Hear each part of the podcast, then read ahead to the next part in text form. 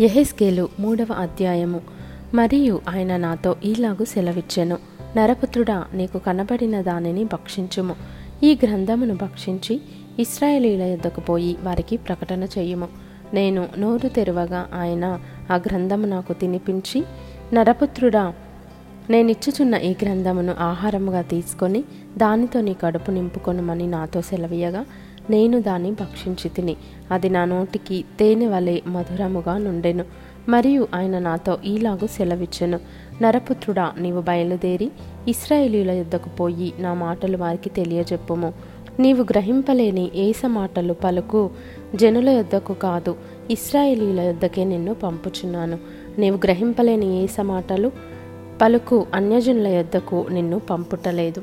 అట్టి వారి యొద్దకు నేను నిన్ను పంపిన ఎడల వారు నీ మాటలు విందురు.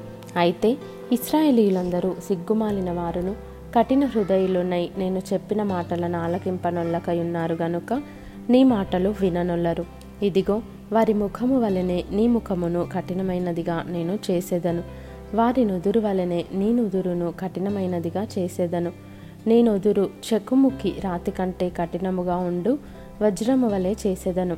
వారికి భయపడకుము. వారందరూ తిరుగుబాటు చేయువారైనను వారిని చూచి జడియకుము.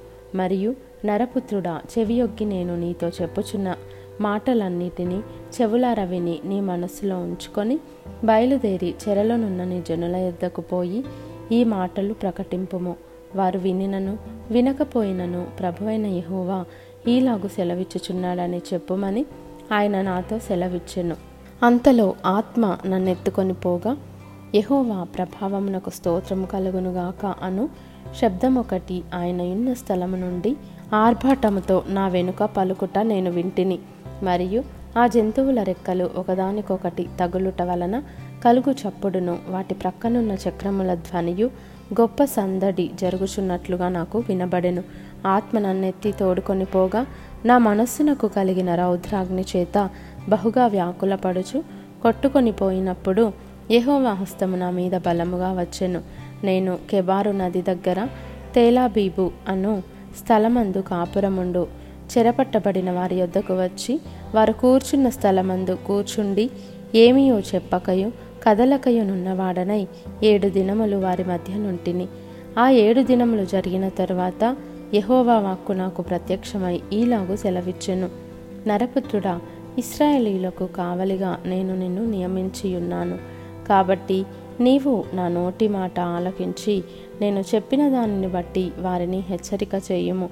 అవశ్యముగా నీవు మరణమవుదువని నేను దుర్మార్గుని గూర్చి ఆజ్ఞ ఇయ్యగా నీవు అతనిని హెచ్చరిక చేయకయు అతడు జీవించినట్లు తన దుర్మార్గతను విడిచిపెట్టవలెనని వానిని హెచ్చరిక చేయకయు నుండిన ఎడల ఆ దుర్మార్గుడు తాను చేసిన దోషమును బట్టి మరణమవును గాని అతని రక్తమునకు నిన్ను ఉత్తరవాదిగా ఎంచుదును. అయితే నీవు దుర్మార్గుని హెచ్చరిక చేయగా అతడు తన దుర్మార్గత నుండి దుష్క్రియల నుండి మరలని ఎడల. అతడు తన దోషమును బట్టి మరణమవును గాని నీవు ఆత్మను తప్పించుకొందువు.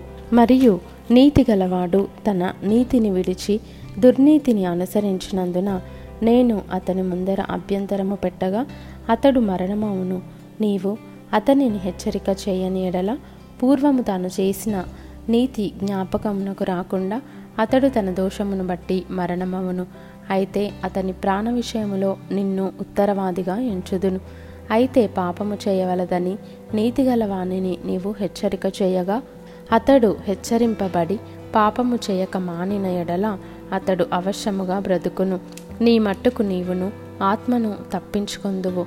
అక్కడ యహోవా హస్తము నా మీదికి వచ్చి నీవు లేచి మైదానపు భూమికి వెళ్ళుము. అక్కడ నేను నీతో మాట్లాడదునని ఆయన నాకు సెలవిచ్చెను. నేను లేచి మైదానపు భూమికి వెళ్ళగా కెబారు నది దగ్గర యహోవా ప్రభావము నాకు ప్రత్యక్షమైనట్టు ఆయన ప్రభావము నిలువబడి నాకు ప్రత్యక్షమాయెను. నేను నేలను సాగిలపడగా ఆత్మ నాలో ప్రవేశించి నన్ను చక్కగా నిలువబెట్టిన తరువాత యహోవా నాతో మాటలాడి ఈలాగు సెలవిచ్చెను. నరపుత్రుడా వారు నీ మీద పాశములు వేసి వాటితో నిన్ను బంధింపబోవుదురు గనుక వారి యొద్దకు వెళ్ళక ఇంటికి పోయి దాగియుండుము. వారు బహుగా తిరుగుబాటు చేయువారు గనుక నీవు మౌనివై వారిని గద్దింపకయుండునట్లు నేను నీ నాలుక నీ అంగిటికి అంటుకొన చేసేదను అయితే నేను నీతో మాట్లాడి నీ నోరు తెరచేదను. వారు తిరుగుబాటు చేయువారు గనుక నీవు వారి యొద్దకు పోయి వినువాడు వినునుగాక విననొల్లని వాడు విననొల్లకయుండునుగాక అని ప్రభువగు యహోవా సెలవిచ్చుచున్నాడని వారితో చెప్పవలెను.